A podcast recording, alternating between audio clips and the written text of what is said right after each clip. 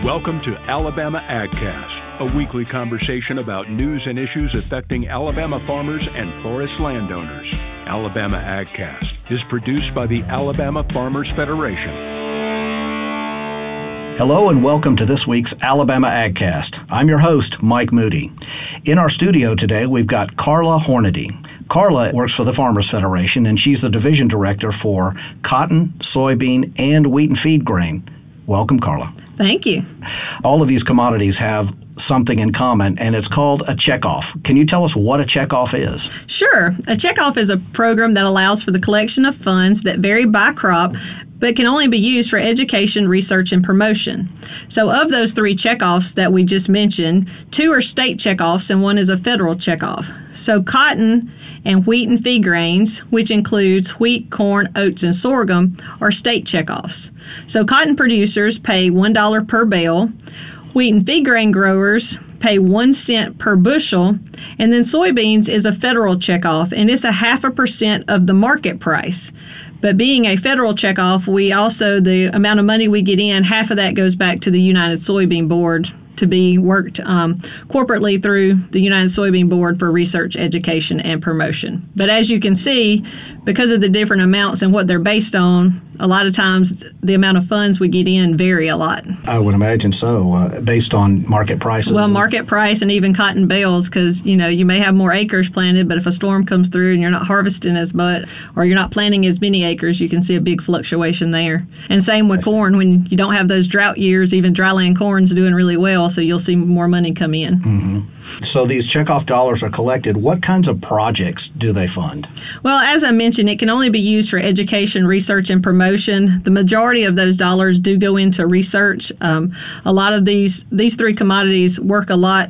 I don't know that they necessarily know they work together, but a lot of the research that they fund is um, as yeah they overlap. The um, those same researchers come to all three committees sometimes and ask for funding, especially if it um, concerns cover crops. We know there's a lot of push right now for cover crops. There's producers out there that have been using cover crops for years, but there's been a push from administration right now for, for that. So there continues to be research on that. Um, one of the things that producers find most beneficial are field trials and variety testing because that's something that's actually done on the farm so they can see a lot of times when you do it on the research station, it's not done exactly like it's done on the farm. And so being able to do those trials on the farm are um, very beneficial to kind the real world. Right, real world situations. to the growers. And then um, variety testing is one of those things. Every company is pushing their variety on what's best. So being able to have those research and to know, you know, what are those seeds putting out and how are they performing. And Auburn has um, came this year and showed us a really great website, and we'll have that in the show links um, that you can go and you can pretty much put together, whether it's a particular, well, in cotton, if you're looking for strength or you're looking for staple, you can pull those and see what variety perform the best for those mm-hmm. particular characteristics. And you can do that for any crop, including peanuts. So that's very exciting to have all that in one place. So if you grow more than one crop, you don't have to go to different sites. You can go to one site and get all that information. Um, they all do research on insect pressure, disease monitoring, and one of the newest things is drones. We know for years that drones have been beneficial in showing weeds or getting certain data in the middle of the field that you can't see with the eye once the crop gets a certain height. But now last year we had an issue with a lot of rain and producers needed to get in the field to spray certain areas for certain weeds, but because of the rain, they couldn't get in. Mm-hmm. And so um, they actually have a new drone that is a spray drone, and Steve Li is acquiring one of those, and he's going to be doing some research work this summer to see how well those work and how well they take care of the weeds. But that would actually be a great use in these times when we get lots of rain or storms coming through and you need to get in the field because you don't want it, the weeds to take over your field, but you can't get there. But to know that there's a drone out there that could take care of that would be a huge relief to, to producers.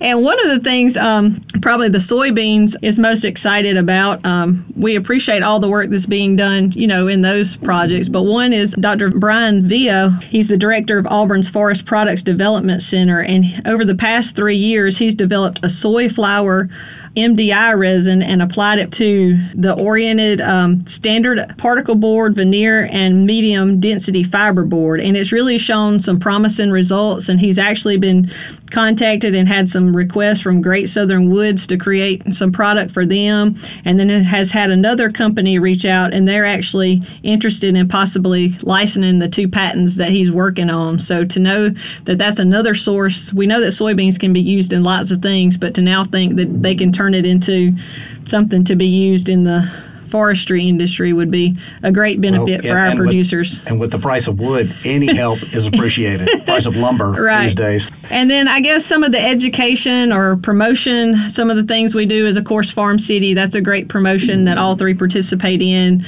Um, ads in Neighbors magazines and on Simply Southern, and then showcasing some of our members on Simply Southern as well. We also donate to Ag in the Classroom, help fund some of JBE. And then uh, for a few years, the um, wheat and grain producers funded the Alabama Ag Expedition and we haven't been able to do that recently due to. COVID. But those years were um, a lot of fun. We took students from Auburn during their spring break and toured the state of Alabama.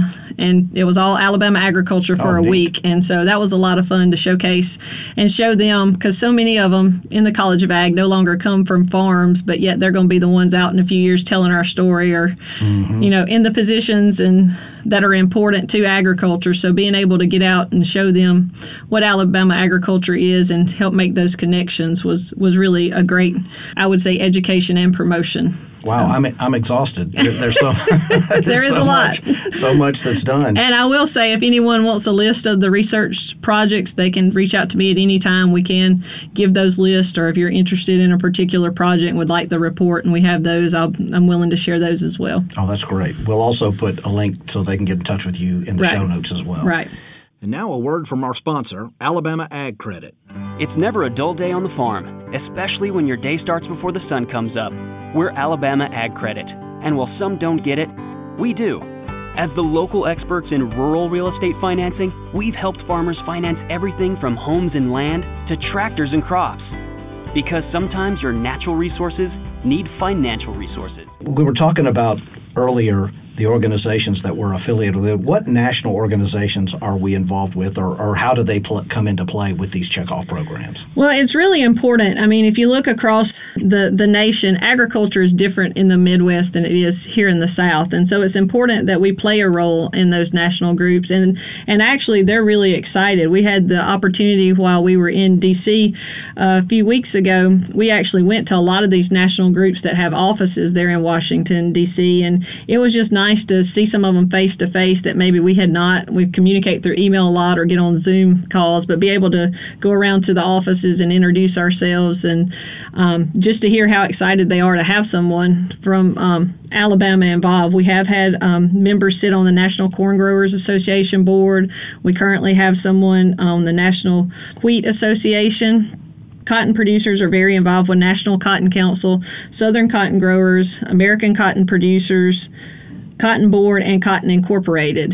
And then USB, because it is a federal checkoff, we um, have seats appointed by the amount of bushels we have in our state.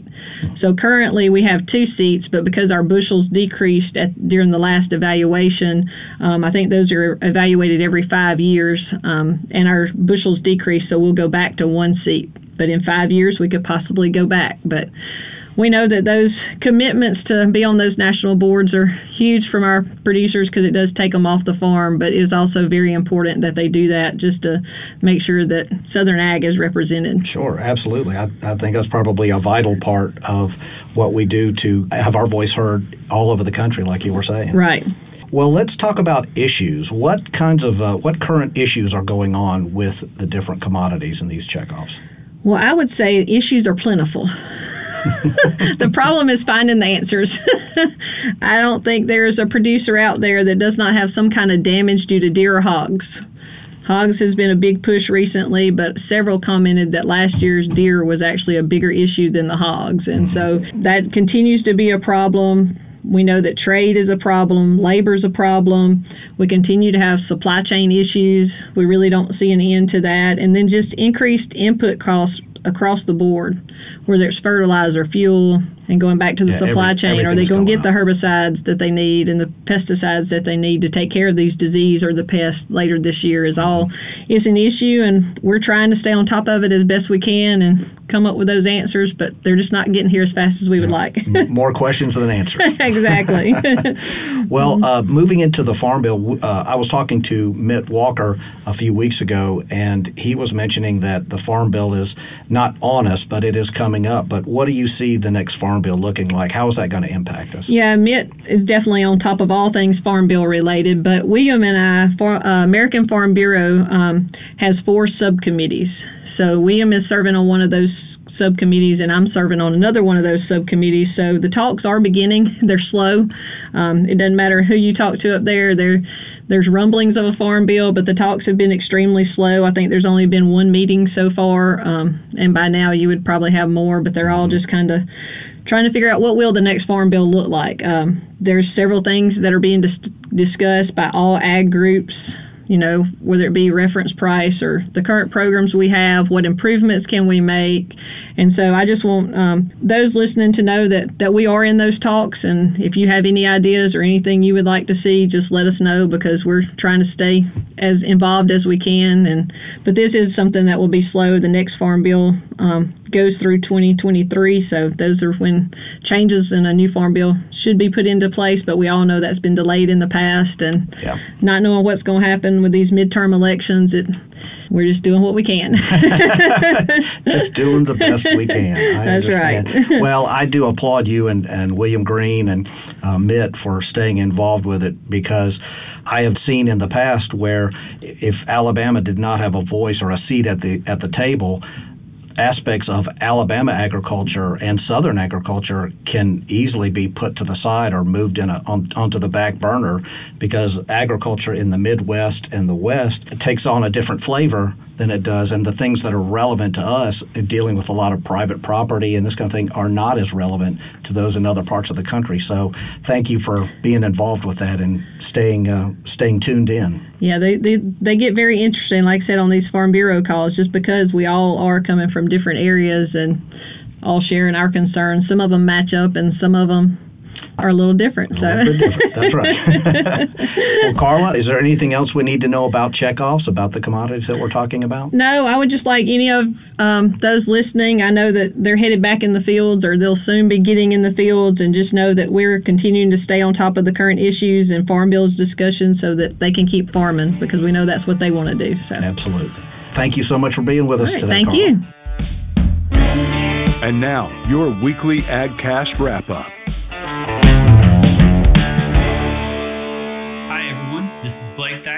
Director of the Greenhouse Nursery and Sod Division at the Alabama Farmers Federation.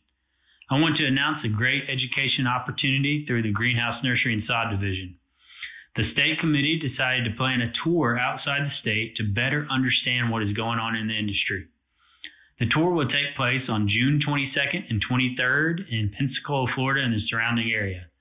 We will begin the agenda in Pensacola on the afternoon of June 22nd with a dinner seminar by Auburn University horticulture specialist Dr. Jeremy Pickens.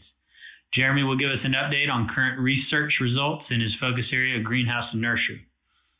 The tour registration includes accommodations downtown Pensacola where attendees may want to explore that evening after the seminar. The morning of June 23, we'll begin our bus tour. Stops will include the University of Florida's Turf Research Unit near Jay, Florida, where we will hear from turf specialist Dr. Bryan Unruh. Also, we will visit Panhandle Growers, which is a field tree nursery. And as a special treat, we will also stop at an oyster hatchery on Escambia Bay. We are finalizing one additional stop and should have that information on the registration website shortly. The tour is limited and registration is on a first come, first served basis. It should be an educational, enjoyable experience for all involved. Please see the show notes with a link to registration website with the full agenda and tour information. Please contact me if you have any questions about the tour. We hope you will consider joining us on the tour.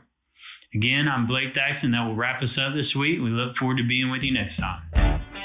Alabama AgCast is sponsored by our friends at Alabama Ag Credit. Give them a call for all your farm and land financing needs. For more information about today's conversation, check out the show notes or visit alfafarmers.org slash agcast. Be sure to follow Alabama Farmers Federation on Facebook, Twitter, and Instagram. Tune in next week for another timely conversation from Alabama AgCast.